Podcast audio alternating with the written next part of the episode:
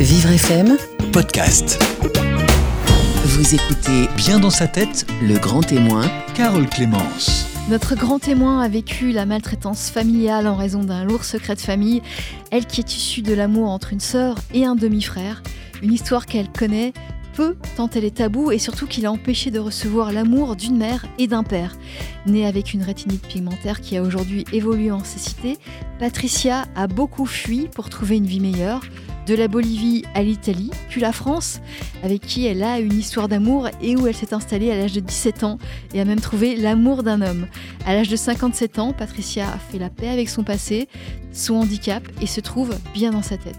Elle est notre grand témoin sur Vivre FM. Jusqu'à 10h, Bien dans sa tête, Le Grand Témoin, Carole Clémence. Patricia, bonjour. Bonjour. Alors, Vous êtes née euh, il y a une cinquantaine d'années en, en Bolivie et, et- et vous avez toujours euh, gardé l'idée que euh, la cécité actuelle que, que vous avez euh, est issue de votre histoire familiale compliquée, en tout cas peut-être issue de votre histoire familiale compliquée. Est-ce que vous pouvez nous expliquer? Oui, bien sûr. compliqué peut-être pas, mais plutôt un mystère pour moi. Oui. Euh, mes parents, donc, euh, ils étaient demi-frères Oui. quand ils ont tombé amoureux. Ils étaient Et très jeunes, ils étaient adolescents. Ils oui. étaient adolescents, tous les deux. Ma mère, quat- euh, 15 ans, et mon père, euh, 17 ans. Oui. Et je suis donc le fruit de, de, de cette histoire, euh, on va dire, in- innocente de, leur, euh, de leur part euh, et, et très jolie, très belle comme histoire de Mhm. tomber amoureux à cet âge-là et, et, euh, et qu'un enfant est, est né de, de cette histoire. Donc, euh, en même temps, euh, je, me, je me sens très, euh, très chanceuse, on va dire, parce que euh, je me suis beaucoup informée et, que les enfants qui naissent des deux frères ou demi-frères, euh, ils, sont beaucoup plus abîmés physiquement ou mentalement, alors que moi, j'ai la cécité et, je ne sais pas si ça vient de là. Euh, c'est possible que le fait d'être demi-frère, ça peut jouer. Et aussi, euh, on pense à, pendant la grossesse que ma mère a mis des vêtements serrés. C'était une grossesse inavouée, c'était une grossesse cachée. Hum, hum, caché, oui, euh, parce que à cet âge-là, je pense que et puis à cette époque-là, c'était pas facile la communication dans la famille. Bien sûr, vous Donc, étiez euh, en, en Bolivie euh, à la base dans les années Paz. euh, 50. euh, Oui. Oui, C'était les années euh, autour de 60. les années 60, 60. ouais. Voilà. Euh, et donc, euh, euh, votre mère, euh, lorsqu'elle est tombée enceinte, elle a fui le domaine familial, elle a fui. Euh, je pense qu'ils ne ils avaient, ils savaient pas tellement comment annoncer et, et aussi peut-être qu'ils se sentaient fautifs, j'imagine, par rapport à la société et à la famille même. Donc, euh, et tous les deux, ont, ils ont décidé de, de partir de la maison sans donner des... des Des sans donner nouvelles, sans des explication. nouvelles, des explications euh, pendant deux à trois ans. Et vous êtes née, euh, vous, Patricia, Oui. et vous ne savez pas ce qui s'est passé? Vous a- personne ne vous a jamais raconté? Du tout, du tout. euh, J'ai, j'ai pas eu euh, la, l'occasion, on va dire, l'opportunité de parler avec ma mère ou mon père, Et étant donné que j'ai grandi en croyant qu'elle était ma sœur. Euh, beaucoup plus tard, deux, trois ans plus tard, euh, de ma naissance, euh, Puisque vos, vos parents, enfin votre mère est finalement revenue euh, revenue dans le giron familial à la fin. à la- chez, chez vos grands-parents. Voilà. Et, Et- donc, ils ont fait en sorte pour la société et pour elle-même, pour qu'elle elle puisse refaire sa vie, on va dire, entre guillemets, normalement. On a, ils ont décidé de m'adopter, on peut dire ça, je ne sais pas si on peut dire ce mot-là. C'était fait euh, juridiquement parlant ou c'était euh, Juridiquement parlant, et, mes, mes papiers, mes certificats de naissance sont comme si j'étais fille de mes grands-parents. oui. Donc ça a été euh, et sœur de la, et la petite sœur de ma mère, que je ne savais pas à l'époque. Oui, euh, c'était un, un secret de famille, Un secret forcément. de famille. euh, forcément. Euh, un secret des familles, que ça, ça a été euh, difficile pour moi à l'adolescence. Étant petite, non, je n'ai pas bien compris, mais étant adolescente, oui. Oui, oui. alors, vous viviez avec euh, vos tantes qui, qui étaient présentées comme vos sœurs. Oui, Euh, vous étiez une famille nombreuse, oui. ils étaient sept, sept. et avec moi, huit. Voilà. alors, Et comment, là, la petite. comment viviez-vous? Est-ce que vous étiez heureuse à l'époque? Est-ce que vous étiez, vous étiez bien traitée, bien considérée par vos, vos sœurs, vos, vos grands-parents? En- euh, oui, en gros, on va dire, euh, oui, la plupart du temps, et j'étais la petite, j'étais la, la poupée. et- La chouchoute la chouchoute, et, et- et étant donné que j'étais pas, euh, comment vous dire, physiquement même, je ne ressemblais pas à eux. Oui, J'étais un petit peu plus euh, claire euh, par rapport à eux. Et donc, euh, eux, c'était un peu la, euh, la fierté de m'avoir à la maison. Ils étaient toujours bien contents et, et moi aussi, bien sûr. J'ai Oui. passé une belle, belle enfance avec eux. Et, et vous ne saviez pas que vous étiez euh, en réalité la, la petite fille de vos, de vos grands-parents et, et non pas la fille de, de- de vos grands-parents. Voilà, j'ai grandi avec, euh, cette, euh, cette idée, on va dire. Vous l'avez su quand? Je l'ai su à mes 13 ans, mais ça a été, ça, pour moi, ça n'a pas été un choc. Je pense que je le savais toujours à l'intérieur de moi. Mhm. Et ça a été comme une confirmation Il y avait des signes dans moi. Qu'est-ce qui vous disait Et il y avait des signes, oui, parce que à à chaque fois que, que je faisais des bêtises, euh, mes, mes grands-parents ou, ou- ou même mes, mes sœurs, euh, mes, mes- mes- on, va, on va dire mes sœurs, parce que pour moi, c'est mes sœurs. Oui, Euh, mes sœurs me, me disaient toujours euh, euh, ne fais pas ça, on va lui dire à Amanda, que, Amanda c'est le prénom de ma mère, Euh, on va lui dire à Amanda que, que tu as fait telle chose et telle chose. Donc, euh, et, et c'était toujours ça. Et puis, euh, et puis euh, ma, ma mère, pendant 5-6 ans qu'elle est revenue à la maison, euh, elle, a, elle a commencé à travailler et tout ça. Donc, moi, j'étais toujours contente de la voir et, et j'avais toujours des cadeaux de sa part. oui. Donc, euh, Il y avait une relation privilégiée entre oui. Amanda, votre mère génétique, et, et- et vous. Et, alors que quelque chose que je pense maintenant, que je ne pensais pas à l'époque, c'est qu'elle elle a, elle a dû faire beaucoup, beaucoup des efforts pour ne pas montrer sa, son amour de mère. Oui, Parce que je pense que, étant donné qu'ils ont décidé euh, de, de, de faire en sorte que je sois la petite sœur et la fille de mes grands-parents, elle, elle, elle, elle, elle, com- comment est-ce qu'on peut dire, elle est stoppée, je ne sais pas si on peut elle utiliser pouvait ce mot-là pas. euh, elle montrait à 100% son, son amour de mère. Elle ne pouvait pas montrer à 100% son amour de mère. oui, Elle, il fallait, il fallait garder le secret, c'était ça le Voilà. plus important. Voilà, Parce qu'il y avait, il y avait cette pour cet, inceste qu'il fallait cacher. pour que je puisse euh, euh, être, euh, je pense, heureuse. J'imagine Oui. que c'était ça dans leur tête. Oui. Et, et vous l'avez été heureuse? Pendant l'enfance, oui. Oui. Oui. Et après, euh, dans ma vie aussi, on va dire, mais seulement, bien sûr, que ça, c'est un peu compliqué pour, pour- à alors- la suite. avant, avant de venir à, à la suite, euh, votre père, votre père génétique, vous ne l'avez jamais connu? Non. Il il s'est jamais manifesté? Non, non, non, non, pas du tout. Et hum, j'ai eu une petite, petite occasion que, que, à mes 20 ans pour le rencontrer, mais seulement étant donné que j'ai appelé toujours ma mère à ma grand-mère, euh, la personne qui m'avait rencontré dans la rue, elle m'a demandé mon nom et mon, et mon, et mon, mon prénom et mon nom de famille. Oui. Et mon nom de famille, c'était, c'était celui qu'elle attendait, mais, mais pas mon... Non, comment vous dire? Euh, Elle m'a demandé le prénom et le nom de famille de ma mère. Mhm. Et étant donné que j'ai donné le nom de ma mère, de ma grand-mère, elle, a, elle, a, elle m'a dit, je pensais que c'était Amanda. Donc, étant donné que ta mère s'appelle pas Amanda, c'est pas toi la fille que je voulais rencontrer. Donc, en fait, j'ai eu, Ah. cette, cette petite occasion, mais seulement moi, à, à 20 ans, je disais toujours que mes, mes grands-parents étaient mes parents. Et oui. Et elle a compris donc ça, mais, mais après, je n'ai pas pu revenir en arrière parce que la personne, elle, bien sûr, elle, elle, elle a, elle, a, elle a eu des doutes. elle a pensé que je voulais profiter. Ah, d'accord. et il n'y a pas eu de suite. Ah, d'accord.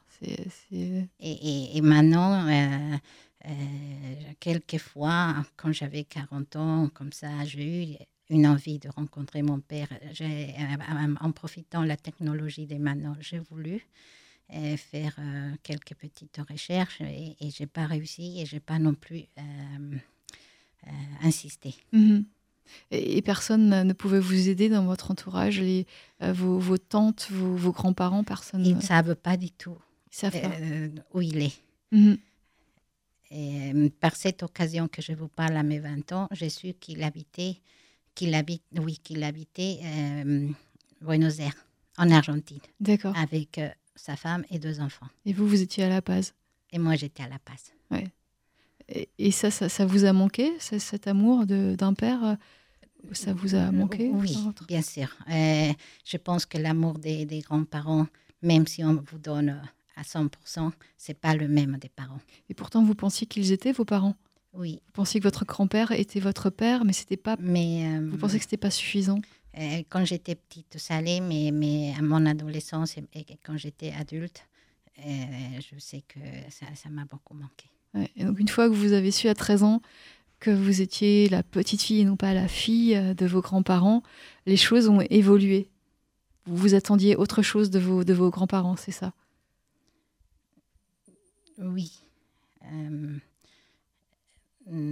j'at- J'attendais pas autre chose, mais seulement j'ai euh, voulu euh, continuer ma vie à côté de ma mère.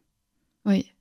Votre mère qui était, qui n'était, vivait plus avec vous euh, à l'époque? n'avait plus, plus avec nous parce qu'il a, eu une possibilité, de, une occasion de venir en Italie. Et elle, elle a profité de cette occasion-là, donc elle est venue vivre en Italie. Et elle a, elle a fait à nouveau sa vie. Elle s'est mariée avec euh, euh, une, un- une personne italienne Oui. et ils ont eu une petite fille, tous les deux. Voilà, donc une petite demi-sœur. À l'époque, elle était petite. Alors, vous êtes, euh, vous êtes toujours euh, en Argentine, à La Paz, avec vos grands-parents. Bolivie. En- oui, exactement. En, Bolivie, à La Paz. Et euh, vous, vous apprenez que, que votre mère part en Italie. Euh, vous saviez quelle était votre mère à l'époque? Non, pas encore. Pas encore. Euh, parce qu'elle m'a, elle m'a laissé quand, quand j'avais euh, 7 à 8 ans. D'accord. Je ne savais pas encore. Je l'ai su quand j'avais euh, 13 ans. Co- Comment l'avez-vous appris? Euh, le fait qu'elle était ma mère, Oui, exactement. hum, euh, tout à l'heure je vous disais, pour moi ça n'a pas été un choc. Ça a été un peu une confirmation. Mais, mais on vous l'a dit? On vous a dit euh, Ah, on, m'a, on me l'a dit parce que, comme je vous disais tout à l'heure, quand, quand je suis devenue euh, adolescente, les choses se sont un peu compliquées parce que dans ma famille, mes grands-parents et mes sœurs, ils ont eu peur que la histoire se répète. Donc, euh, ils ont tout fait pour euh, que euh, ne ça se passe pas comme ça s'est passé à ma naissance, c'est-à-dire qu'ils n'ont pas fait attention à, à, à ces enfants. Euh, comment vous dire, euh, ils n'ont pas, ils ont pas peut-être été assez protecteurs. Et, et alors que pour moi, à, ma, à mon adolescence, ils ont commencé à être bien, bien Ils ont changé de comportement. Ils ont changé et- des comportements parce que je devenais, adolescente et jeune, jolie, et donc ils se sont dit, là, euh, ils ont eu peur en fait. Et Là, et, cette- là, cette, euh, cette, façon de, cette façon de réagir, je l'ai compris maintenant, en étant adulte. À l'époque, je ne comprenais pas pourquoi. Et oui, mais j'imagine que vous étiez en rébellion. Euh, Oui. et on va expliquer euh, comment vous avez euh, réagi, ce que vous faisiez. Patricia, je rappelle que vous êtes d'origine bolivienne, vous étiez à La Paz à l'époque.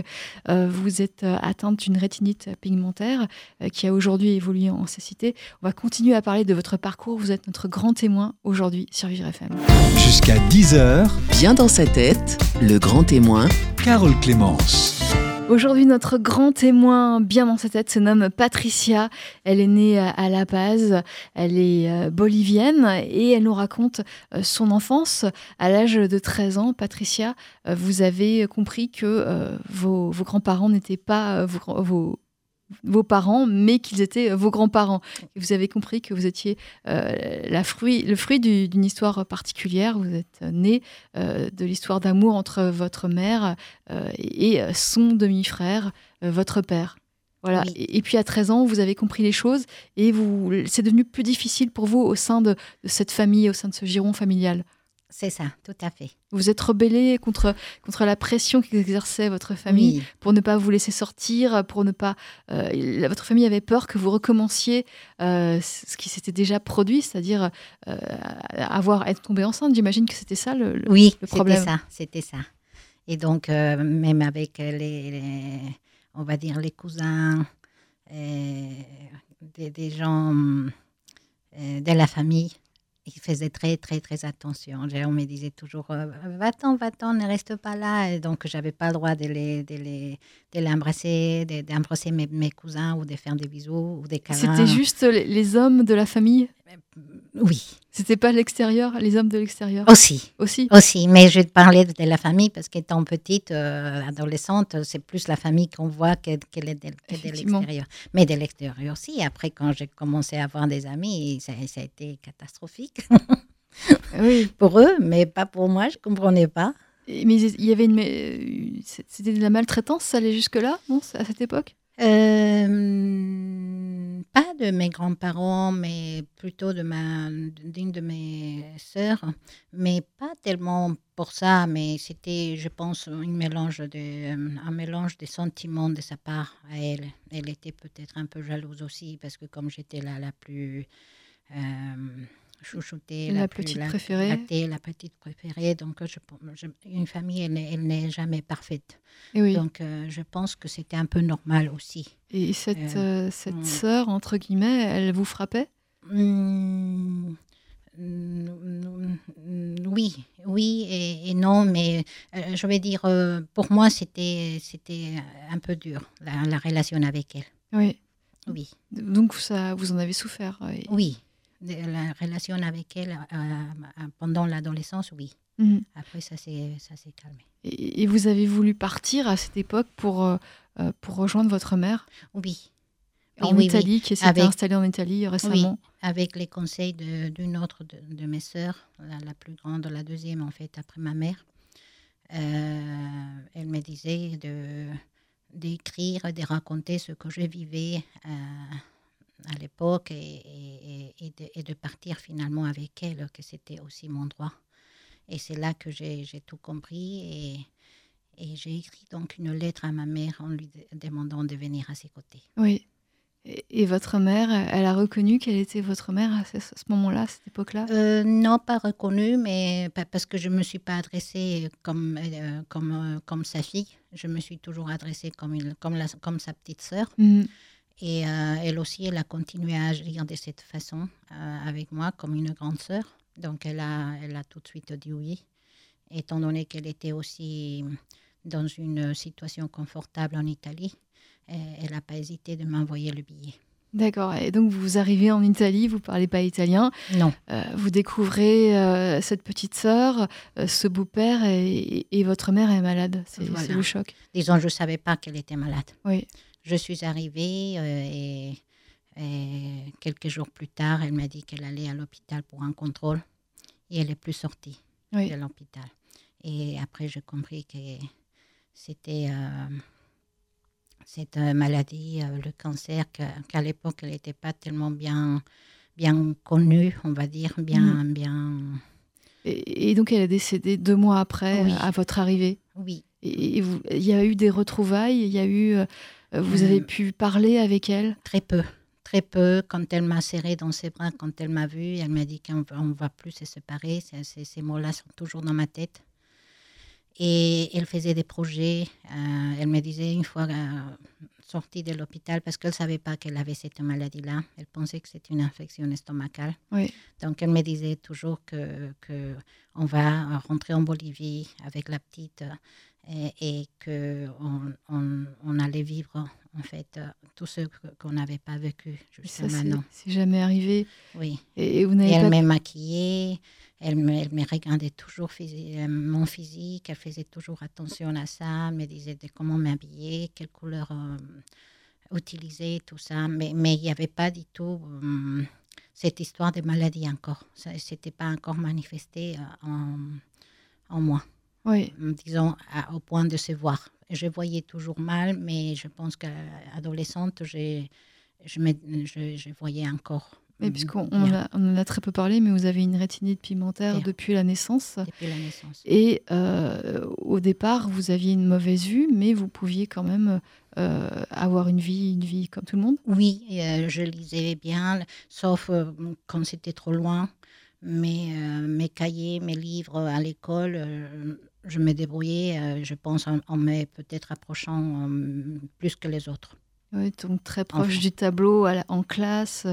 euh, Il y, a- il y a certainement des détails qui vous échappaient. Oui. Et puis, euh, est-ce qu'on vous a diagnostiqué à ce moment-là? Est-ce que vous avez su que vous aviez une maladie euh, Non, du tout.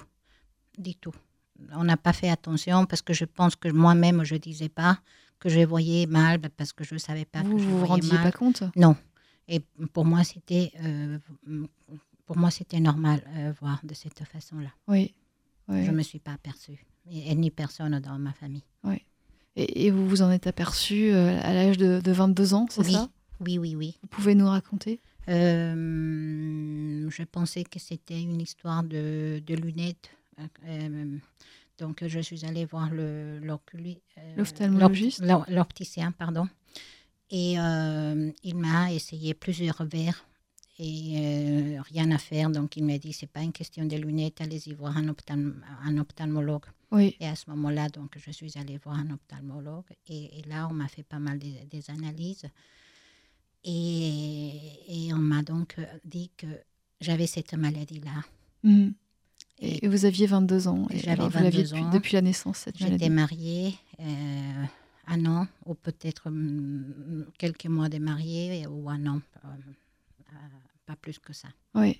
Et vous étiez euh, en France, puisqu'on on a, avancé très rapidement dans, l'histoire, mais vous avez dû partir après le décès de, votre mère. Vous êtes parti d'Italie, puisque votre beau-père était, était désagréable avec vous, il ne vous appréciait pas, il ne voulait pas de vous. Donc euh, vous, avez, vous êtes parti en France pour rejoindre votre sœur qui faisait des études euh, là-bas, à Paris. Et Oui. vous vous êtes installé en France. Oui, je me suis installée en France, à Paris. Je suis arrivée quand j'avais euh, 16 ans et euh, je me suis sentie comme un, un poisson dans l'eau. J'ai beaucoup aimé cette, cette vie à Paris. Oui, vous avez tout de suite adoré, appris le Tout de français, suite. Tout de suite. tout de suite tout- adapté, tout de suite senti bien. Je me suis bien adaptée euh, avec la, les traditions, avec la culture, avec la, la cuisine euh, française. Je- ça m'a toujours été euh, euh, comme si, comme si j'avais déjà connu avant. ça, ça a été vraiment une, une facilité de, de m'a- de m'adapter très, très. très rapide. Et qu'est-ce qui rapide. faisait que vous préfériez euh, euh, la France à, à la Bolivie? Euh, Je, je pense que c'est c'est le- un tout. La mentalité, la, euh, la liberté. euh, euh, euh, je, je pense que ça fait c'est un ensemble des choses. Oui, Et je me sentais grande, je me sentais autonome, je me sentais responsable euh, à ce moment-là. Donc je pense que tout ça, ça a, ça, ça, ça a fait que, que, que je me sens euh, moi-même euh, dans tous les sens de- du terme. vous étiez libéré de l'emprise familiale euh, euh, qui était lourde. C'est pour ça que vous ne vouliez plus retourner en Bolivie. Non. Vous vous sentiez, vous vous sentiez mal dans cette famille bolivienne? Oui, oui, oui, et dans, et dans la euh, société bolivienne aussi. La mentalité, euh, euh, je me suis jamais sentie euh, à ma place là-bas. Et- Pourtant, j'ai- j'ai- j'aime beaucoup la Bolivie. Euh, euh, j'ai jamais nié euh, que, je, que je suis bolivienne, euh, tout ça, mais, mais je ne pourrais pas vivre là-bas. Oui, vous pourriez plus, par- parce que c'est c'est sexiste, c'est ça? C'est une mentalité sexiste? C'est une mentalité... euh, Peut-être que maintenant, les choses ont changé par rapport à, à l'époque, mais euh, à l'époque, c'était, oui, trop, euh, trop égoïste, trop, trop, c'est, comment on appelle ça, le machisme. Oui, le machisme. Euh, C'est machiste. Vous savez que dans toute l'Amérique du Sud existe cette, cette, euh, cet machisme. Donc, euh, euh, ça m'a jamais, ça, ça jamais été dans, dans mes principes. Mhm. Voilà. Et donc vous restez en France, vous voulez rester en France, euh, et vous rencontrez euh, l'homme de votre vie en France? Oui, à Paris. Vous pouvez nous raconter? Et dans la communauté bolivienne, à l'époque, on se voyait tous, on s'est rencontrés tous. Et le petit frère d'un de nos amis est, est arrivé, que c'était Hugo. Et on disait toujours euh, à l'époque, le, plus- le, jeune, le petit, et lui, il se sentait, il, il avait hum, 20 ans, Mhm. et il, croyait qu'il était le plus jeune de tous les Boliviens, mais en fait, c'était moi. J'avais 17 ans. Et, euh, et donc, c'est c'est ça que ça lui a aussi attiré beaucoup, de, de, de- de se dire dans sa tête que- qu'est-ce qu'elle fait, une jeune euh, de 17 ans à Paris, toute seule. Oui, et Vous étiez dans des familles au pair, vous, vous aviez un, un travail, euh, travail modeste, mais vous, vous travailliez, vous n'étiez Oui. pas... Oui, oui, voilà. dans des familles, je, je vivais avec les, la- les familles euh, Voilà, et je faisais donc jeune fille au père. voilà. Et puis ça, ça a duré un certain temps. Oui, Euh, vous avez dû retourner en Bolivie parce que vos grands-parents voulaient que vous y retourniez pour euh, terminer vos études. oui. Euh, je, je passe très rapidement. Mm. Vous faites des études de, de secrétariat, vous faites une école, vous, Oui. vous terminez cette école et vous ne trouvez pas de travail. Non, Donc vous, vous retournez en France oui, tout à, à, l'appel d'Hugo. Ou- Tout à fait. Exactement. Avec, son aide. Et puis vous vous, vous mariez avec lui finalement. Oui, un an après mon arrivée en France, oui, on s'est, on s'est mariés. Voilà. Et, et, euh, vous aviez, euh, euh, vous avez appris votre votre maladie, la rétinite pigmentaire. Euh, vous étiez déjà en couple, vous étiez Oui, déjà marié tous les avec deux. Hugo. Oui, tous les deux, avec l'insistance de lui, j'ai été voir donc ce, mé- ce médecin, ce ophtalmologue, et, et on m'a appris donc ma maladie. Voilà. Et- à l'époque, j'ai pas bien, j'ai pas bien saisi, j'ai pas bien, j'ai pas voulu comprendre en fait. C'est ça la, la, la- et J'imagine parce que c'est une maladie qui, qui a évolué euh, vers la cécité, donc c'était c'est Oui. dur euh, de, oui, oui, de se rendre compte qu'on va perdre la vue. J'ai voulu un peu ne pas penser à ça. Oui. À l'époque, je me débrouillais bien. j'ai- Je me débrouillais peut-être en, en apprenant tout par cœur euh, pour me déplacer, le métro, les bus. Et euh, j'avais pas euh, la, en tête que, que, que j'allais perdre la, la vue plus tard. Oui. Euh, Et Patricia, on va, on va continuer à- à comprendre votre parcours. Comment vous avez fini par, par accepter euh, ce, ce- ce handicap et cette, euh, cette finalité finalement? Comment vous avez fini par, par l'accepter et à en vivre euh, sereinement? Euh, Vous êtes notre grand témoin, bien dans sa tête, aujourd'hui sur Vivre FM, Patricia. Jusqu'à 10h, Bien dans sa tête, le grand témoin, Carole Clémence. Patricia, vous êtes notre grand témoin aujourd'hui, mais dans sa tête. Euh, Vous êtes née à La Paz il y a 57 ans. Euh, Vous êtes née avec une rétinite pigmentaire qui a évolué en cécité euh, aujourd'hui. Vous êtes donc non-voyante et vous avez, vous êtes mariée, vous avez quitté la Bolivie pour vous marier en, France, vous avez, où vous avez rencontré l'homme de votre vie, Hugo. Vous avez appris votre maladie, la rétinite pigmentaire, très tard, à l'âge de 22 ans, et vous avez eu du mal à réaliser, en tout cas à accepter cette différence, ce handicap, cette maladie qui progressivement euh, allait évoluer euh, en cécité.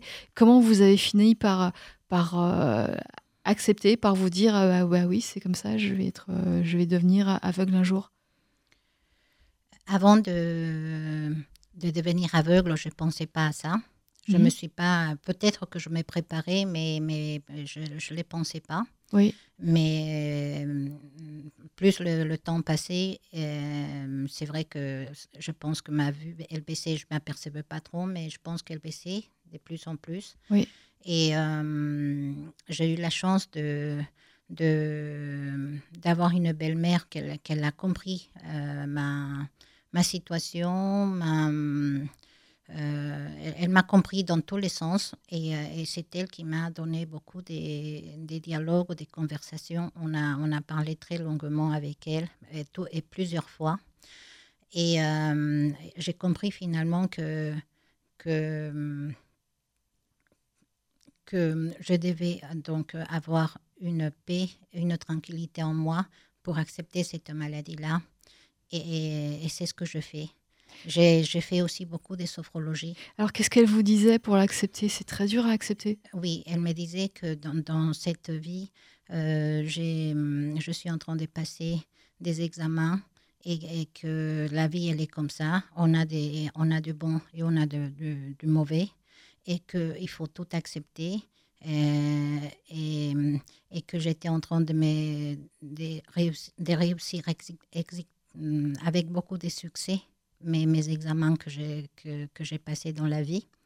Elle m'a donné aussi beaucoup de valeurs, que ça m'a beaucoup aidé. Oui. Et euh, elle me disait que je fasse en sorte de devenir la meilleure copine de ma cécité, de ma maladie à l'époque, cécité aussi, et, euh, et que j'avance avec elle main dans la main. Comment on fait pour avancer euh, main dans la main avec une chose pareille? On devient sa meilleure amie.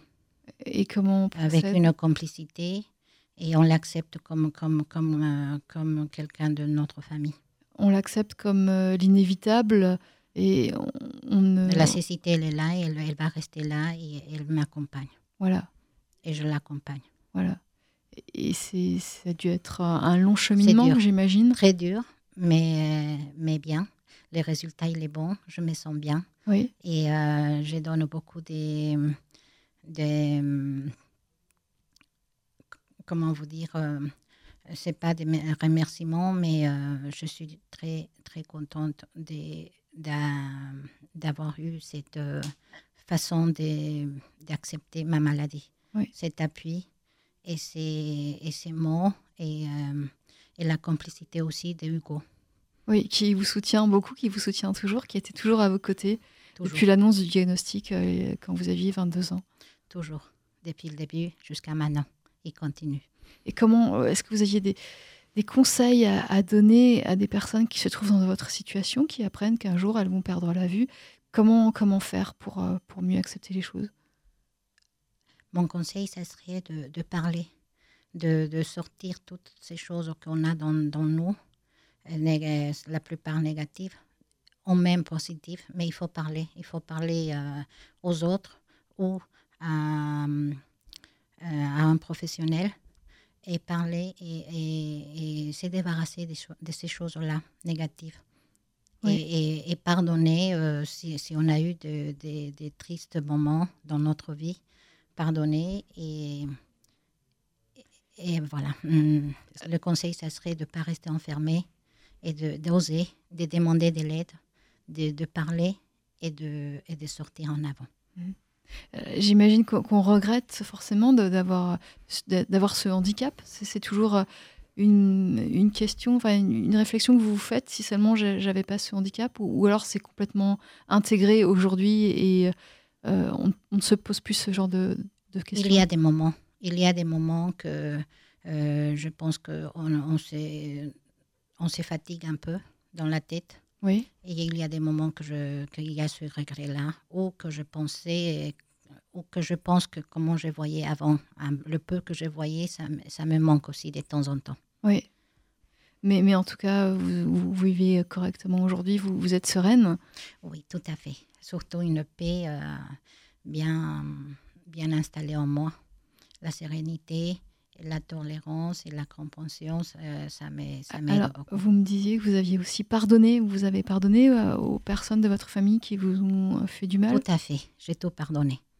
Et ça, ça aide aussi Ça aide beaucoup. Il faut pardonner, il faut jeter euh, euh tout, Il faut se débarrasser de, tous ces, de toutes ces choses euh, négatives. Déjà, ma belle-mère, elle me disait toujours, il faut pas, elle, elle, elle employait le mot tricoter, il faut pas tricoter les choses euh, les, les, euh, les rancœurs, on dit. Oui, oui, oui. Et, toutes ces choses-là qu'on a vécues dans le passé, il ne faut, pas, il faut pas les tricoter, il ne faut pas les laisser en nous.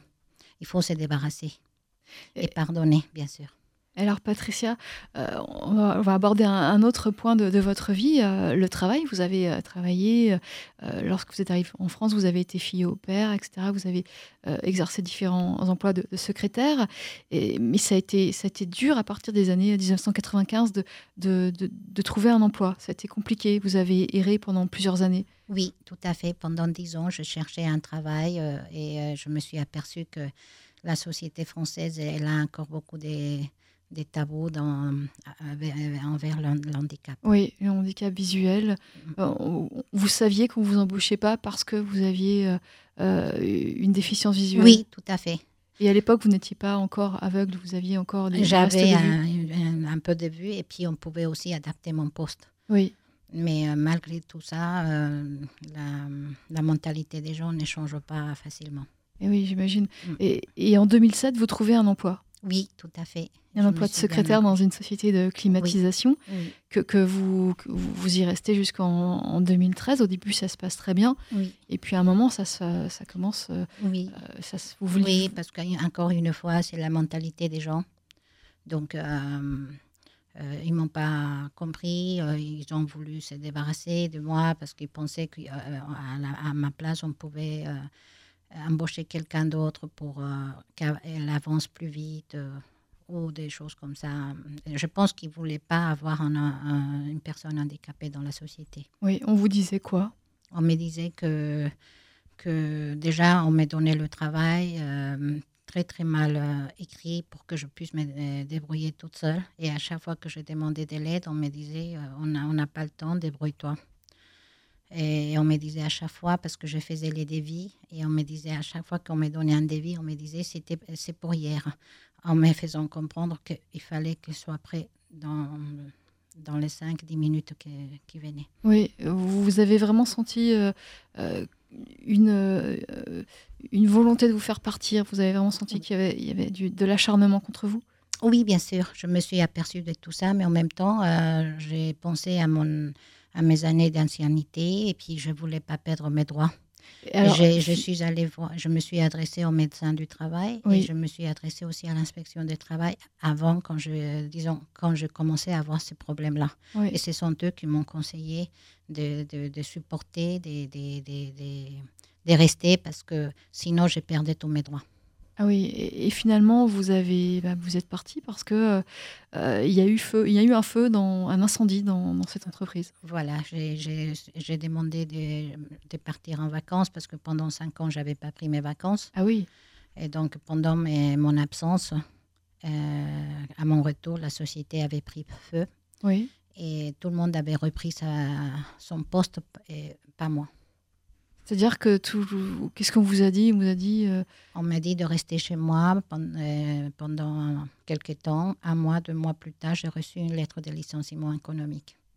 Et vous étiez la seule? J'étais la seule. Tous les autres. Et j'imagine qu'on a embauché quelqu'un pour vous remplacer par la suite? Oui. Vous l'avez su Bien sûr, oui. oui. Tout à fait. La société, elle continue à marcher. Oui, voilà. Et, vous êtes. Euh, euh, comment vous avez vécu les choses? Est-ce que vous avez voulu euh, obtenir réparation? Comment, comment vous avez vécu les choses? Mal, parce que je me suis dit que tout, tout, au début de l'annonce de, de, de licenciement, je me suis sentie mal parce que je perdais mon emploi. Et par la suite, j'ai compris que, que je me suis donc montré à moi-même, surtout à moi-même, que je peux travailler oui. que je peux, euh, comment vous dire, euh, professionnellement, j'étais capable à tenir un travail de secrétaire. Donc, c'est ma fierté maintenant. Mhm. Que j'écris très bien le français et que, et que je me je, peux me débrouiller très bien avec un travail. Et vous y parveniez euh, très bien, puisque les premières années, il n'y avait pas de soucis. Et alors le problème, c'est qu'il n'y a eu jamais de soucis. Euh, c'est que vous aviez plus de 50 ans en 2013, euh, après le licenciement, et que c'est très difficile de, retrouver un, travail lorsqu'on a, parce qu'en plus, en, 2013, vous avez complètement perdu la vue. Perdu la vue. Donc vous étiez aveugle et sans emploi et sans emploi. Et heureusement que j'ai trouvé une association qui s'appelle euh, Solidarité euh, Nouvelle face au chômage, que c'est une association qui accompagne leur, euh, les personnes en situation de, de, de De chômage, handicap, de- oui, et au des chômage. chômages et, euh, et ils m'ont accompagné et ils m'ont fait comprendre que pour moi, ce serait beaucoup mieux de, de rester dans le bénévolat pour que Voilà, je puisse. c'est euh, ce que vous faites aujourd'hui. Aujourd'hui, je fais ça euh, du bénévolat et, à l'OCH, et- et, euh, Office chrétien pour voilà. les personnes handicapées. dans plusieurs associations, vous donnez de Dans votre temps pour, pour voilà. aider les autres. Alors rapidement, puisqu'on arrive au terme de cette émission, en, en 2013, vous avez aussi eu un autre très autre coup dur, très dur. Vous avez subi un accident.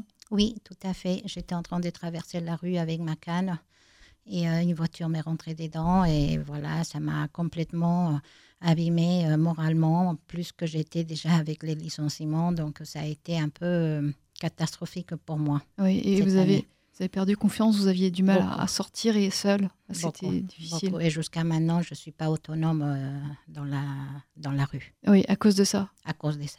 Ah oui. Et, et en tout cas, vous avez, euh, euh, vous travaillez, vous, vous, vous sortez tout de même, vous travaillez euh, bénévolement, mais vous, Oui. vous avez exercé J'ai des activités, travail. je donne des cours d'espagnol aussi dans une association des non-voyants. Et oui, et oui, et, et vous êtes utile, Patricia, vous êtes utile, Je, voudrais, je voudrais me sentir utile. vous l'êtes en tout Oui, cas. oui. Merci pa- beaucoup. Patricia, je vous remercie pour votre témoignage. Vous êtes notre témoin, notre grand témoin aujourd'hui sur UFM et vous êtes bien dans votre tête. Merci à vous, Patricia. Vivre FM Podcast.